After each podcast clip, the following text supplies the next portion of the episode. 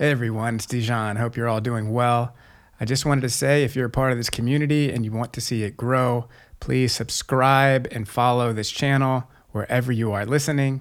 Give it a five star review on Apple Podcast and share it with the homies. Thanks.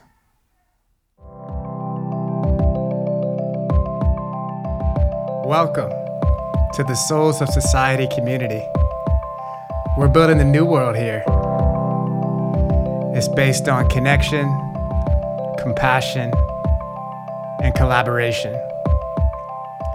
Join us as we explore how to create a new earth. Enjoy the heart Center conversation. I'm Dijon. Welcome to the tribe. Bless.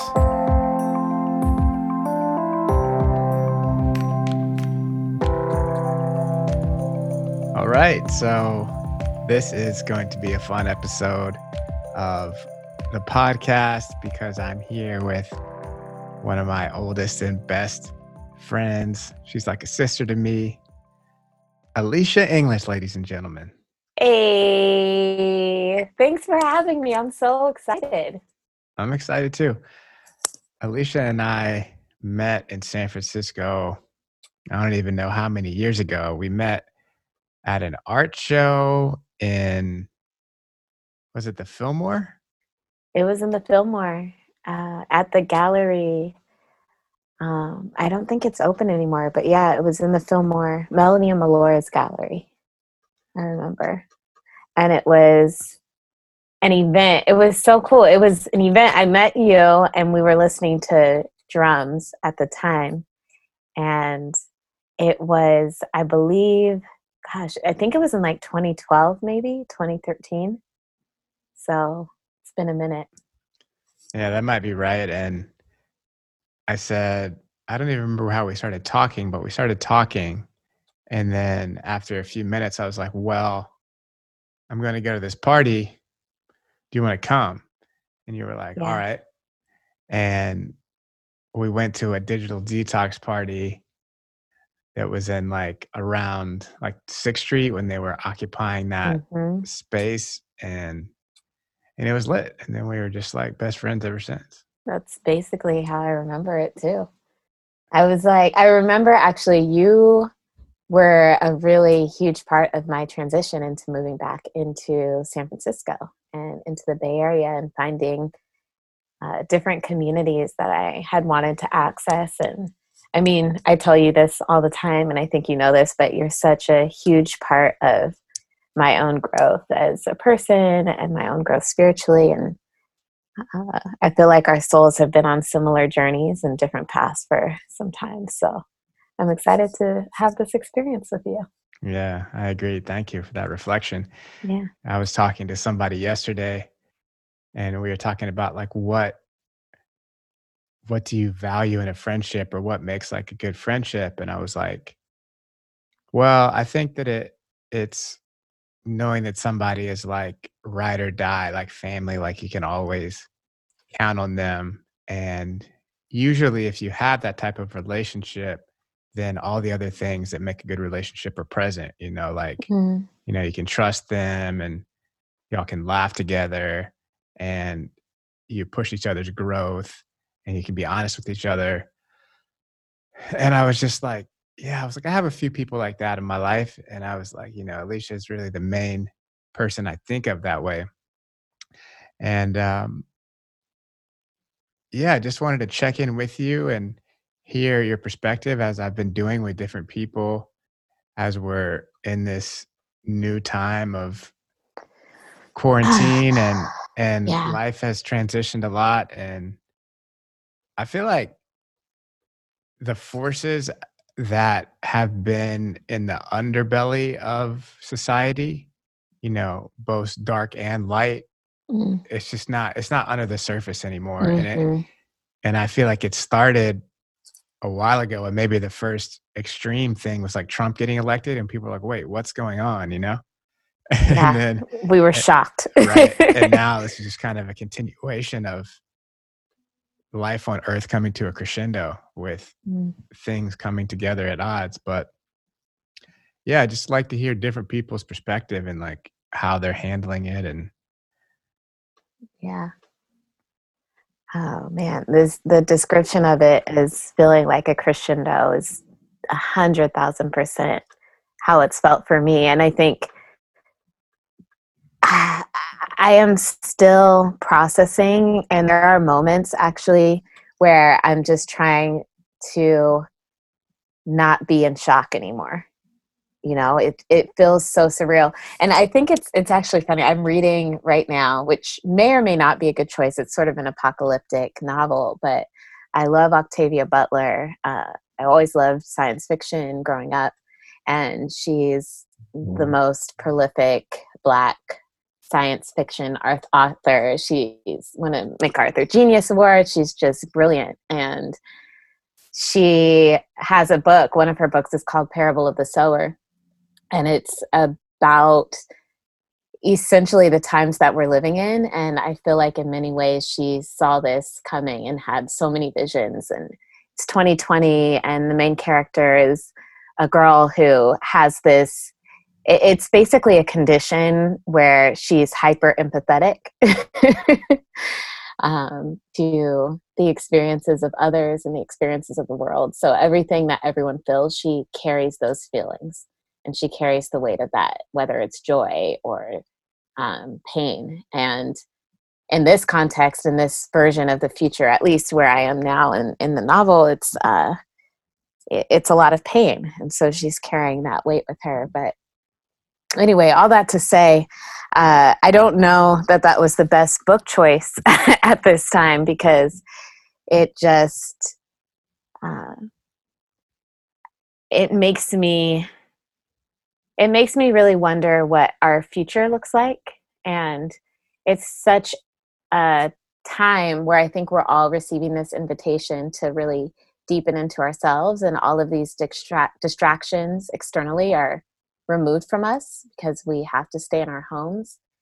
And I think there's an opportunity or a moment when we come out of this to actually challenge and reintegrate into life in a different way. And um, I hope that we're able to do some individual growth and it leads to this larger collective awakening.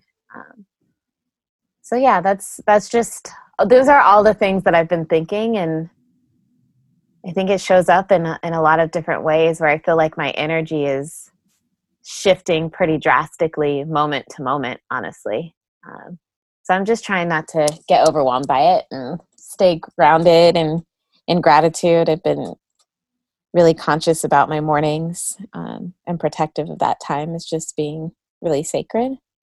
And we're just doing the best we can right now, you know?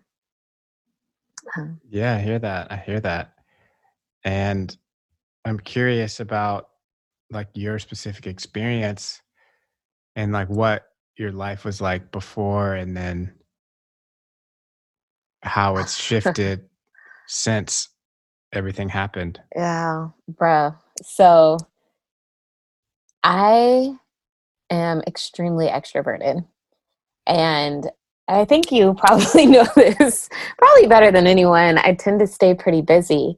And a lot of that busyness it, it, involves being out and being social whether it's you know meeting someone for tea after work or grabbing a cocktail or going to someone's event or whatever it is i feel really grateful to have a really diverse community and i'm always trying to jump into into something like i'm always getting into something and i think the biggest shift from my life before to what it is now is all of that time and all of that energy that I was exerting outwards, and actually energy that uh, I was giving to others, I am now pouring that back into myself. And it's drastically different. And the timing is actually it's actually it's actually funny the timing of all of this because I had actually just quit my job to start my own business. And I think maybe the same, like within the same week that I was, I had sent a goodbye email had a going away party like it was it was a dramatic not a dramatic exit but it was pretty clear i was leaving and within that same week within the same few days the stay at home mandate started to come through and covid-19 really started to spread and scale throughout the country. And um, all the communications that i was getting were really like uh, related to my projected income falling through. And i was like oh these contracts that i had lined up these projects that i had lined up everything that was sort of confirmed is is shifting. And it kind of felt like it kind of felt like the ground was was just sort of lifting from underneath me and it was happening so fast. So what I learned is uh, actually quitting your job might not be the best thing in a global pandemic. um, like, and I'm a very prideful person, so it was really hard, but I had to humble myself and I had to examine and check my own ego. And I actually asked to keep my job or extend my employment, which I was really nervous to do. And my my director my boss who is really incredible and has been so supportive um, just reminded me that people want to help and that people want to help me. And i don't know why receiving help from other people or asking for help has always been such a huge challenge. And so um, i actually think that's something that i am digging into a little bit more internally and doing some of that work on a soul level to understand the root of that. And I think this time has actually given me the privilege and the space to do that, you know. Mm. Um, yeah. Yeah, that's good that you had the opportunity to reconnect with your work and extend it in light of the circumstances. And I'm sure that provided some mental stability because it would have been pretty challenging otherwise, I imagine. And what was the business that you were going to start for yourself? Oh, I'm still starting it. What's the business think, that you're starting that yeah, you're yeah. into? Yeah. So I am developing a company um, that's actually going to be dedicated to joy and honoring moments of joy and facilitating and designing, creating those moments for joy and for connection with other people. That is something that I think is so needed in the world right now. And and actually I think that need will be hyper amplified whenever we come out of this moment and just honestly just interested in finding ways to bring people together, you know, like uh, I love Priya Parker. I'm really inspired by her work and the art of gathering. And I think so often that a lot of experiences that we engage with, it's not necessarily the content that we're exposed to that we remember, it's the people that we remember. And it's specifically the moments where you're laughing with someone or you know perhaps discovering a different layer of someone or reaching some sort of shared understanding or a moment where you realize you have this epiphany moment, like an aha moment, where you're like, oh, okay, I have a connection with this person. And uh, when I think about just where we are as a society, it's all about uplifting one another and providing uh, cosmic reflections, you know, to other people. So I just want to create moments and spaces for that to happen. That sounds fun. Yeah, I'm hyped. and it's been fun. You got to join one of the joy breaks. I started doing these joy breaks, um, which are really fun and just a. It's been a really cool way to test some things out, you know. And it, it looks different because it's virtual and not in person. But I I'm just amazed at what I'm learning about intimacy and how we can still experience that and even in a virtual space and even digitally and virtually we still have this deep desire to have human connection, you know, and to have that that meaningful connection with other people. Um, so yeah, it's been it's been really fun. I love this. I love watching your evolution, and because I have known you so long, you know, I've seen you throughout your time growing up, and you know, being somebody who is searching for connection, like we all are, and going on dates using the dating apps in the bay, and then now there's this like wisdom type place where you're kind of taking everything you know and facilitating these experiences for other people. Um, and I'm curious, like, what do you think are the pivotal moments in your path that brought you to a place where you wanted to be kind of like a foundation for everyone else? Mm. It's a great question. I mean, honestly, I, I think I've always been a teacher. And I don't know that it's one pivotal moment, but a, a series of them and a, a, series of moments and reminders that that is part of my my journey. Uh, uh, so I I literally used to be a teacher, um, and I taught theater in New York City and lived in Harlem, and you know that was always one of my childhood dreams. Like I wanted to be like Zora Neale Hurston. I was so fascinated with the Harlem Renaissance and um, just this idea of Black artists actually traveling the world and finding each other and just making really dope ass art that actually transcended race and uh, power and it just spoke to people to to humanity anyway so i was very much in that headspace when I moved to New York and uh, had the opportunity to teach theater, public schools, and had the most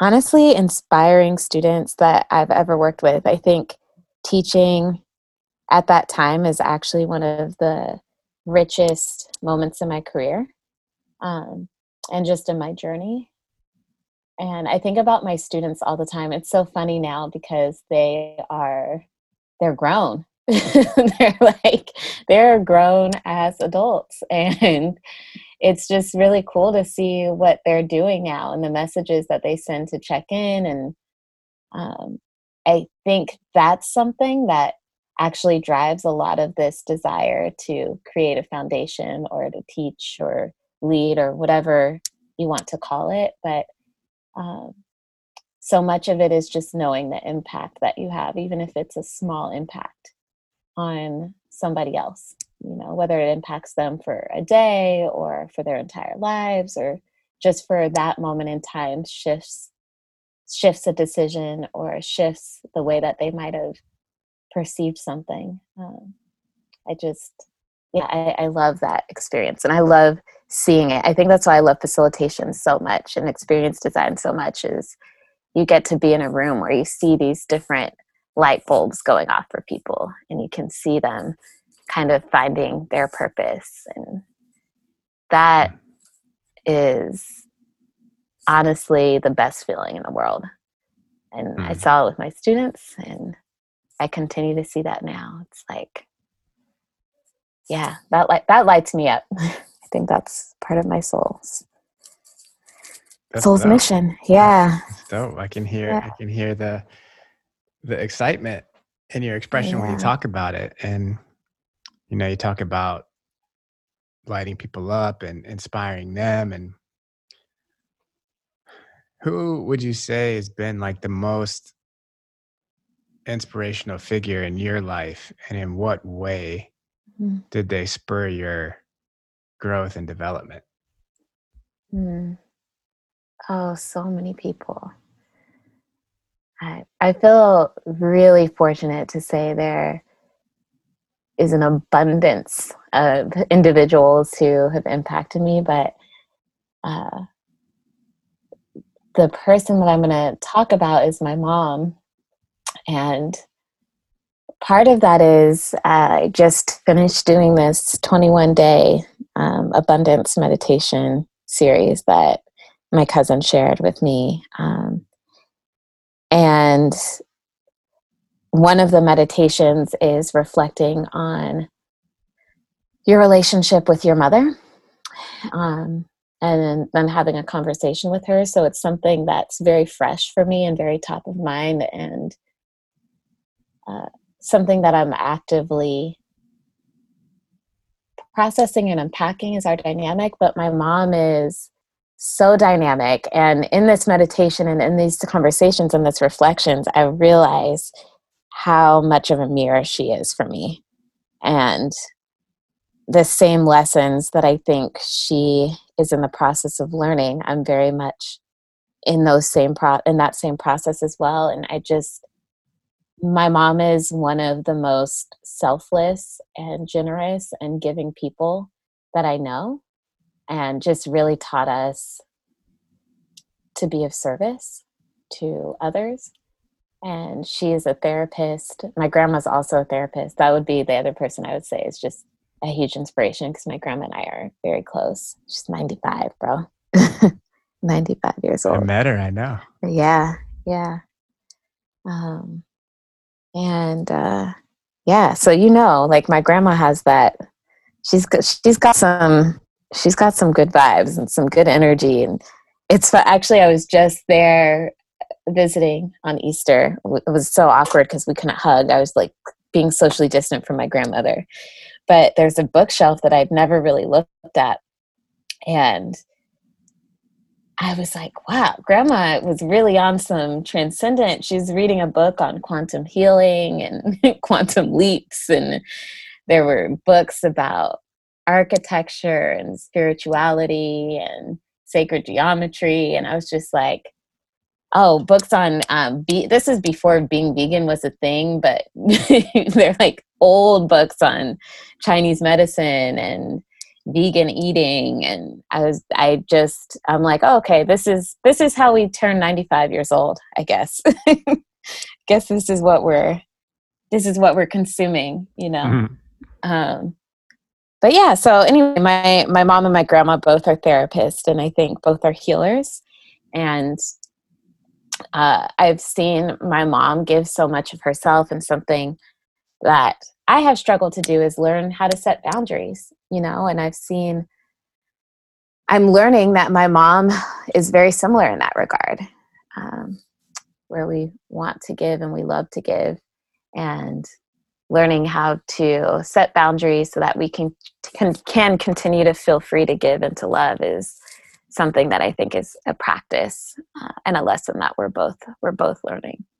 Um, yeah, my, my mom my mom is my mom is an inspiration. She brings people together all the time. She does it informally, she does it formally. She she's still moving. She um, loves soul line dancing and has a group that she leads and works with.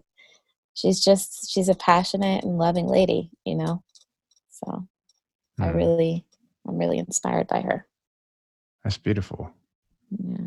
Thanks. Thank you for asking that question. That was, that's yeah. a good one.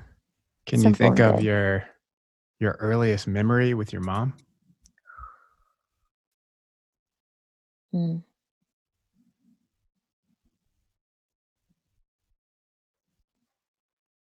I was trying to close my eyes. I have several my earliest.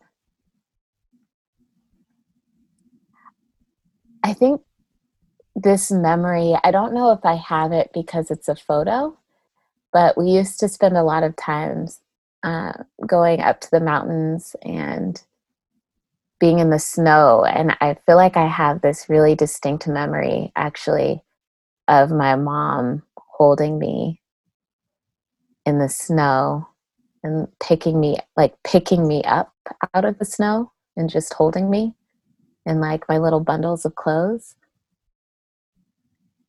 I think that might be the earliest one. Hmm. Yeah, being picked up by my mom in the snow. I oh, like that. Yeah. What's uh can I ask you the same question? Which one? I'm curious. What's your earliest memory with your mom? My earliest memory with my mom. Hmm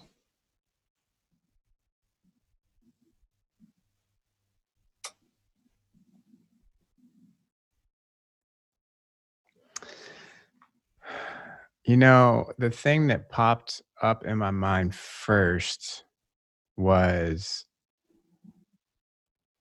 I think her reading to me at night before I went to bed.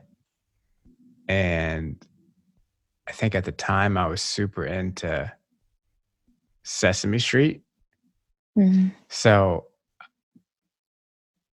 I just would go, like when she would come in, I'd be like, Ernie and Bert, Ernie and Bert, Ernie and Bert, because I was excited.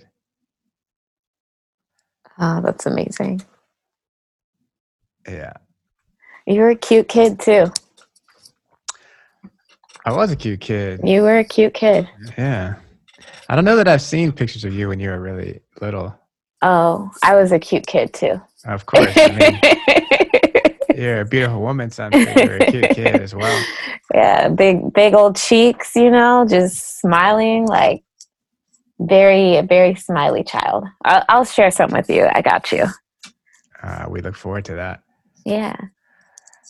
So, um, I know where you're from, but I feel like it'd be good to share like where you were from and maybe what growing up was like. I feel like that's interesting. Yeah, ex- okay.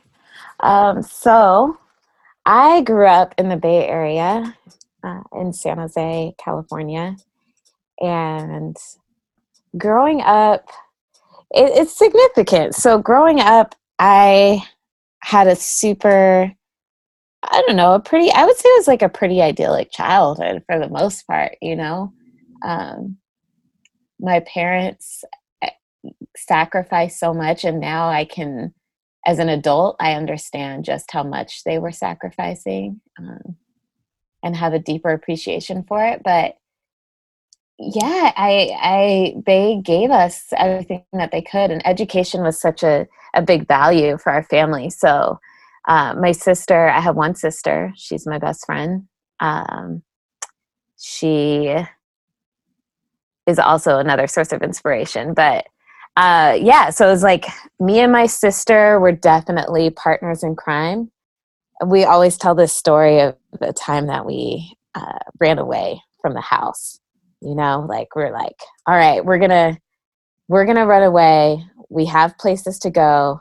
We're not. Be- we I think we got in trouble for not putting away our Barbies or something because we used to play like Janelle and I used to play epic Barbie games like we would take over the entire house.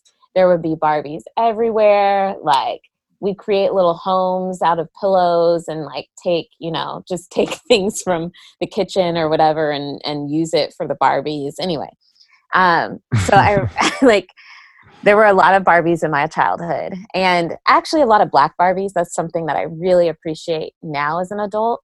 I feel like my parents were really intentional, even though we were uh, in school, most of the students in our school were white. We were very much surrounded by black art and black literature and black music and black toys and like Kwanzaa celebrations and just it was our our home life and what we were exposed to was very black. it was like a black ass household.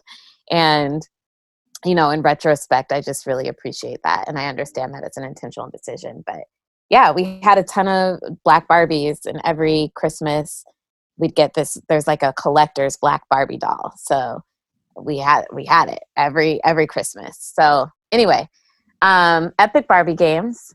And this one time we decided we were going to run away because our mom was like making us put away the toys and we didn't make it very far and actually i remember we maybe went like two blocks from the house or something like that and we got hungry so we are like all right we'll go to our neighbors and maybe her name was donna she uh, used to babysit for us she's like, maybe we were like, maybe Donna will give us some food. So we go to Donna and we're like, Donna, we're so hungry. this is right next door to our house, by the way. like literally. we're like, Donna, we're so hungry. You know, can, can you feed us? we ran away, nowhere to go.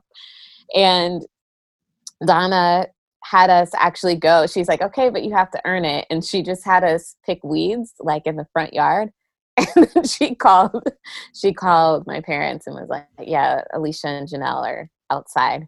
They're in the front. Donna is funny. Donna is funny. Donna, Donna had y'all working in the yard. Yeah, had us working in the yard trying to earn our meal and we were ready. We, we did it. so but you know, my mom, this, I, I share this story because I think it's really reflective of just how I was raised. And um, my mom picked us up and she used it actually as a lesson to check us on just how lucky we were, how fortunate we were, and how privileged we were. She took us to, uh, again, my mom is a, a therapist, and she took us to a children's shelter so I think she must have called a friend or something. Um, we had our things packed. We said we don't want to be here anymore. and she took us to a children's shelter. And she actually had this person. I remember this woman like brought us in and like showed us some things and talked to us. And it was just a moment where I think it was like a very early lesson in gratitude and as i reflect on it even more i'm like oh man like like we were running away because we didn't want to clean up our thousand barbie dolls you know? Um,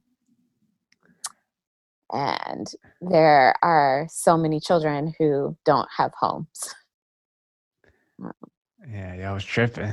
we were tripping. We, we were tripping. We were tripping so but it's good that's what parents are there for but that's what parents those are there for reality yeah. checks and help us learn boundaries and learn life lessons. Yeah. All right. So I love that story about you and your sister going away and getting school by your mom. And um, what do you want to be when you were growing up? So many things. I wanted to be the main thing I always wanted to be was pretty consistently, I wanted to be an actress. It's like, I want to be an actress. I also went through a season where I always loved writing and I would write these fake articles. Like I had a fake newspaper and this like binder full of articles and I was always reporting. So I went through a phase where I really wanted to be get into broadcast journalism. I was like I really want to be a newscaster. Like I want to bring people their news more than anything in the world because then you can write the stories and share them and uh, so yeah being an actress being a newscaster i think at some point i wanted to be a veterinarian or i thought i wanted to be a veterinarian but pretty consistently it was like you want to be an actress or you want to be a newscaster like that's that's what you're going to be when you grow up so do you still want to be an actress or yeah, I still want to be an actress, and I think I still am an actress. And it's so funny, like, even if it's not acting in the traditional sense, uh, getting, you know, I used to do a lot of theater, and I haven't done a theater or like a production in a long time. But when I think about all of the skills that I actually learned from creative process, it ties in so much to what I think are my strengths now, like this ability to work with your ensemble and create a piece. And um, I think that is like this ability to really work with really different personalities and collaborate really well with people.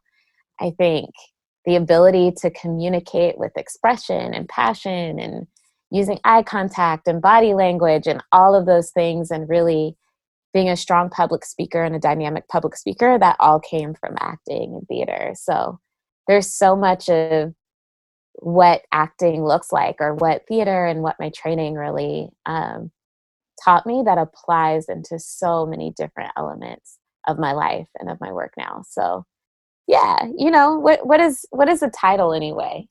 I'm totally an actress. I feel you. I feel you. Yeah, I remember seeing you do the vagina monologues at that place in San Francisco, and you Yeah, that was fun. I I remember going and I remember being there, and your performance was really the only thing I remember about the experience because it was so I remember, like, the the quality of the air in the room changed when you Mhm. did it, you know, it was just like you were accessing, for me, a deeper experience than any of the other experiences that I was having that night. Mm, thank you, though. Yeah, I appreciate that a lot. Yeah, Yeah, was yeah. dope. That was that was really fun. Actually, I think that I think that's the last play that I did. Well, And maybe it's time for another one. 3 years ago. It is time for another one. It's definitely time for another one. That's something I'm going to prioritize, actually, when we're allowed to gather again and be physically close. I am going to I'm gonna be in a play this year. Well, maybe you could do a one-woman play, and you can start getting it together during this time, that would be dope. That would be dope. That would be dope. Phoebe Waller-Cates, who did Fleabag Love her. You Yeah, put me onto her. yeah, Fleabag started as a as a one-woman show. Oh, I didn't know that. Yeah. I did not know that. Yeah, she's been working on that thing for a minute. Yeah. Um Wow. She's brilliant. Yeah, she She's is. brilliant. She's brilliant. Like, just I mean, her writing is, like it's so she's, like, witty, right? And she's witty, and it's very clever, and it's very creative storytelling, and just she has this ability to make topics and make characters that are going through their their challenges, and who you might easily be like, "Oh, I just don't like this character." She paints them and develops them in such a way that you're just like, "I want to love this person." You know? Like Yeah. like, it's just she's she's really painting comprehensive, dynamic, thoughtful portraits of people that are deeply deeply flawed like all of us, you know? So Right. yeah, Ye it's a skill. And she can make you laugh doing it. I'm like, "Man" Yeah, I don't know that I've ever seen anybody that can do drama and comedy as well as she does both Right, at the same time. at the same time, like, in the same scene, like, one Yeah. one line to the next line, yeah. Yeah. It's bada like, that actually I think even as an artist or creative or anyone who's able to hold I was just having this conversation earlier, this ability to hold space for 2 things or multiple things at once, like, at the same time, I think that is a really, really unique quality. Um, yeah. Definitely, I remember when I was in my film one-year program, my screenwriter who was a cool dude, I should reach out to him, his name was James Savoca, and he was a cool dude, but, um, he was telling us about constructing a scene, and he said, "I think every scene should" "do at least 2 of 4 things. It should develop character, it should move the story forward, and then be either funny or dramatic, and then you get a bonus if it's funny and dramatic." So, that was, like, the criteria for evaluating whether a scene deserved a place in the screenplay because it had to be doing at least 2 of those things, but really you wanted to be hitting 3. Oh, that's I I'm gonna write that down. That's like a life lesson. Yeah, You like should a definitely reach out to him. Yeah, I haven't thought about him or that line of advice in many years, so I'm glad that it randomly popped into my mind. Yeah. Yeah. Um Yeah, that's dope. Well to close out, I wanted to ask if you would describe what your ideal life looks like in a year. Like, in a year from now, you Mm. know, go to that place in your mind and then tell me what you see. This is actually gonna be really challenging for me because I have so intentionally been being working on just being fully present and planning for moment by moment, so, um this is tricky because it's actually like a total flip or a mindset. Hold on. I mean, that's fair. That's fair. Yeah. Because the life is life is in an unprecedented place. So Yeah. it's hard to know anything. So how about and instead of like what your life looks like, how do you feel? Mm. Mm. I think I feel a sense of grounding, a sense of trust in myself and in humanity as a collective. I think I feel I feel like I am looking back at my year and I've manifested everything that I said I wanted to and I've created some powerful experiences for people. I've created some powerful art that has allowed me to heal and I've shared that with other people. And I'm proud. I feel a great sense of pride. And I feel optimistic about the things that are coming and a great sense of like tingly anticipation. Mm. yeah. Optimism and tingly anticipation. hmm I like it. Yeah. Yeah. I feel it. I see it. That's good. what do you what do you want to feel tomorrow? You know, that's actually become part of my practice, my journaling practice is I write three things I'm grateful for. I write who I want to be today. I write how I want to feel today. And then the one thing I need to do to feel like accomplished in that day. Mm. So, how I want to feel tomorrow, I want to feel vital, healthy, and at ease. And yeah, I mean, I feel like I've been doing pretty well over the course of this quarantine time. I've been creating a ton, you know, like hmm releasing videos and finishing an album and finishing the edits on a poetry book and i made like maybe 10 podcasts and um, that's great and i also feel like i would like some time to like sit outside all day with no technology and just like Mm, br- breathe yeah. so Yeah. Those are the best days. You lounge out in a hammock, just leave your phone inside somewhere. yeah Mm. i'd relish that i think i have appointments the next couple of days but i think maybe saturday could be a day for me to Mm. do that so Yeah. thanks for That sounds dope. Screen free. yeah thanks for guiding me there Yeah.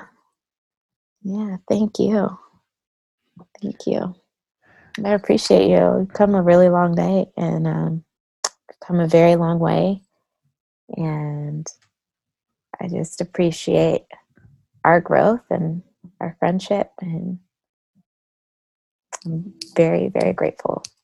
same same same Yeah, we've come a very long way and it's just the beginning I know. I know. yeah I can't wait to meet my future self. Like, I really like her. That's good. my best friend is my future self Yeah, that is correct. That's it. That's remember that. Remember when we um when we sat and made uh potential websites and just like Oh, yeah we were wilding out we were wiling out. that's how the the universe uh the universe shows us was created which is Yeah, a current brand and community that i've cultivated to put energy into because Mhm. it I remember we started off with super because we were we were like drunk on on the after going to see a movie on a rooftop back in the Yeah. days when, when I used to turn up like Yeah. that. And we were tipsy. We were tipsy. yeah. And um I think I remember like one was like I'm better than you.org. yeah, it was. That was the first one. Yeah. Yeah. that was. That's what sparked it. That was the first one. Yeah. Um And then I think you said. I think how to be a fucking legend was one of the things you said. I might have already started that one because I did that Oh, okay. in like on a Facebook Live one day.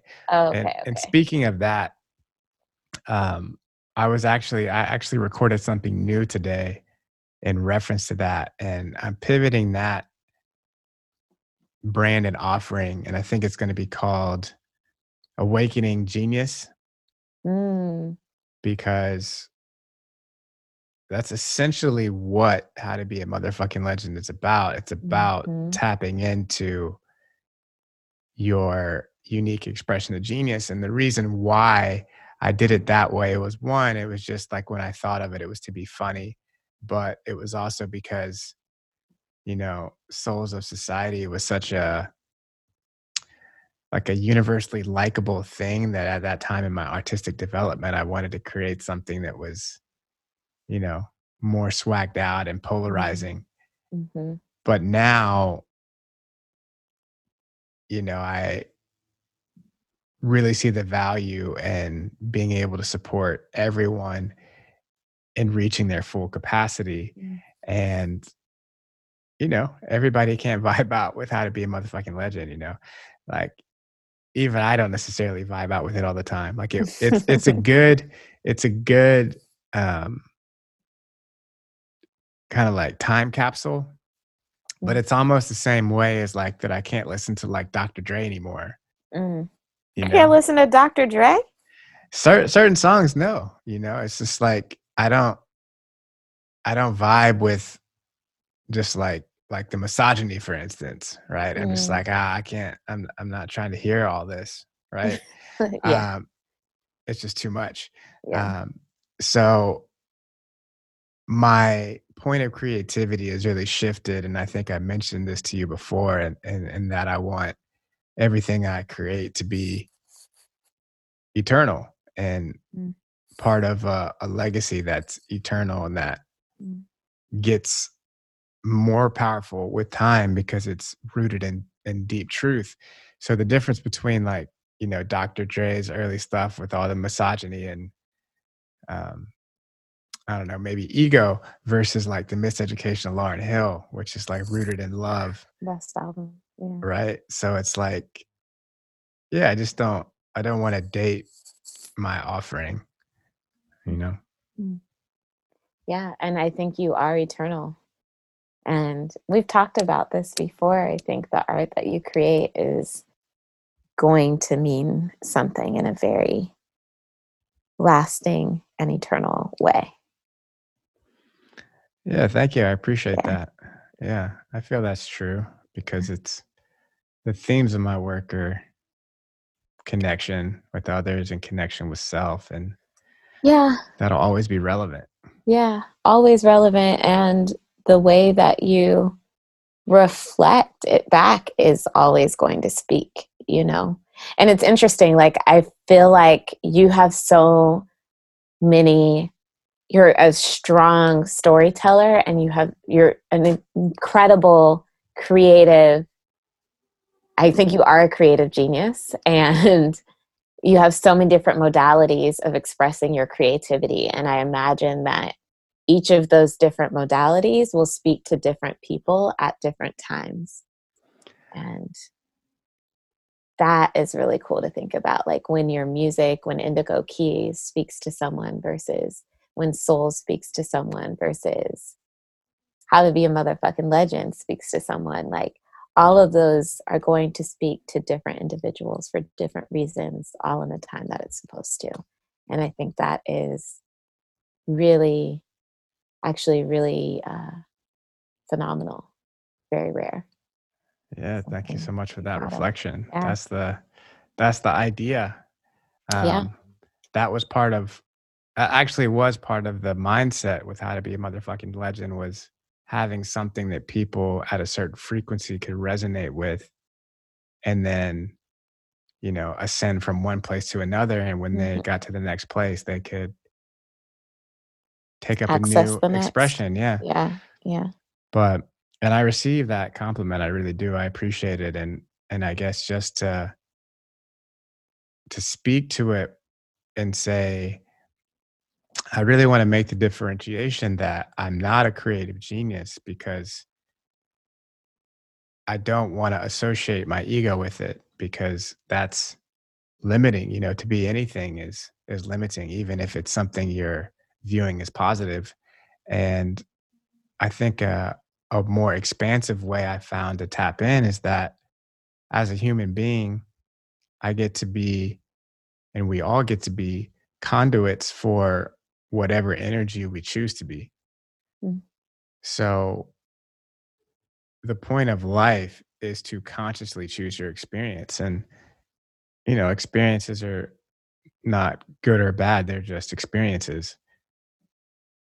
But being conscious of them is the key. So as I've grown as a human being and had different experiences and seen the feedback from different choices that I've made, I've learned what type of choices serve the experience I wanna create for myself. Mm. And, you know, there's plenty of turning up and partying and nightlife and all that in the Bay, and I feel like that was important for experiential parts of my development, and now it's creating more space for the infinite to flow from the source through me into the three-dimensional realm, and the more I do it and the more creative channels I'm able to open it's just like the better it feels and the more I wanna do it. So Mm. you know, I think that I remember Tupac was one of my favorite all-time artists, and and he still is to a large degree, and, uh, it's interesting to say and to think about it this way, but I remember when he died, I was really shook, you know, it, like, affected me Mhm. really, really deeply, and even I was in 8th grade, and even as an 8th grader, I was like I was like, "Man, he was really special and really onto something," but there was also something that he, like, didn't get or, like, there was something that he hadn't evolved into yet, and I remember having that thought, which I think is true because he was 25, you know, when he passed, so of course, you know, he he was still growing, Mm. and I remember thinking, like, if I can just get to that point of creative genius and being prolific, but also grounded in a in a different kind of maturity, that'll be really Mhm. special. Mm. And reflecting on that, I feel like that is the embodiment of my life at this time you know, where I feel a lot of fire and have a lot of creative ability but I'm not You're not limited by that. yeah, I'm not limited by my, like, anger or demons, and he was Yeah. still fighting his demons. Yeah. And that was part of what made his story so beautiful, um but I Mm. I have peace. Mm. And ultimately, I've realized that even though we all have these dreams of being famous and making the kinda impact Tupac did I'll actually take the peace. Mm. So, whatever people get out of what I create is a blessing, but ultimately, it's the communion with God when I'm making the thing that is of the Mm. utmost importance to Mhm. me. Mhm.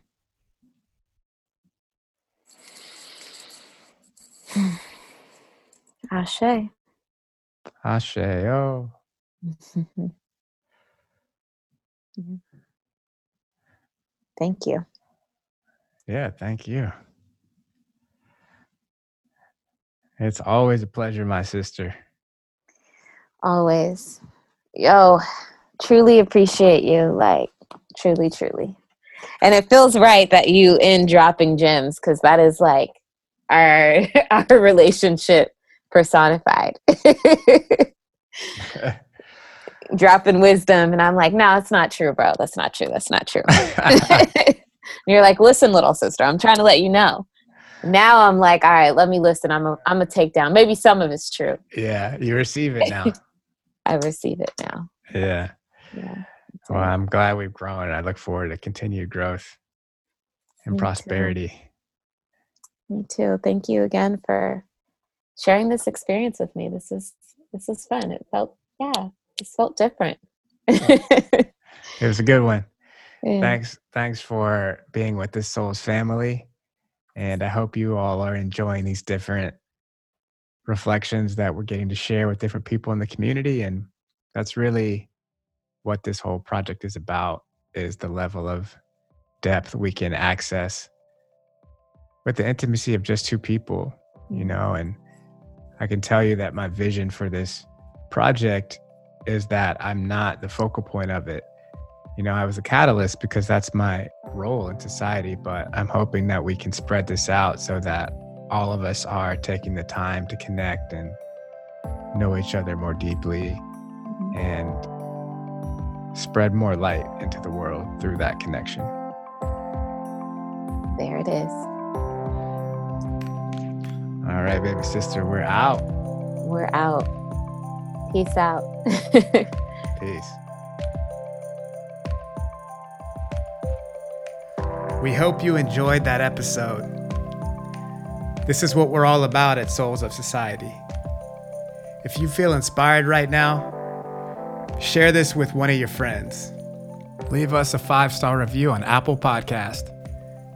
And most importantly, embody your soul by living in your heart. It's our time. It's our time for harmony, togetherness, and peace. Much love.